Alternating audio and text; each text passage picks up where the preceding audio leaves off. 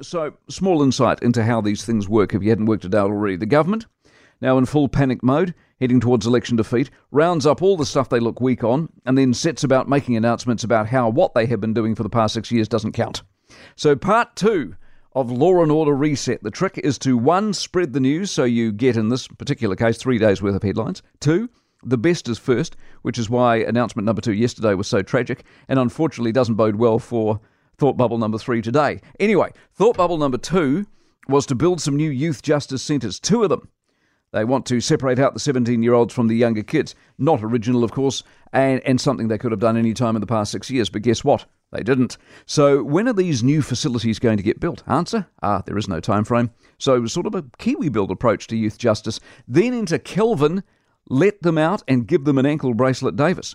He is changing a couple of things. One, police can automatically refer a kid to a family group conference after a ram raid, as opposed to just letting them go.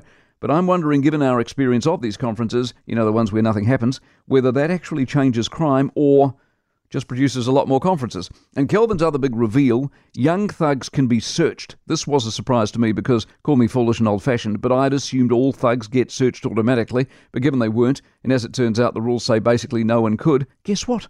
A whole bunch of illegal stuff got smuggled in. Who would have thought? So, an announcement of some building with no deadline and more meetings. Boy, watch the ram raid stop and the criminals quake. Or not.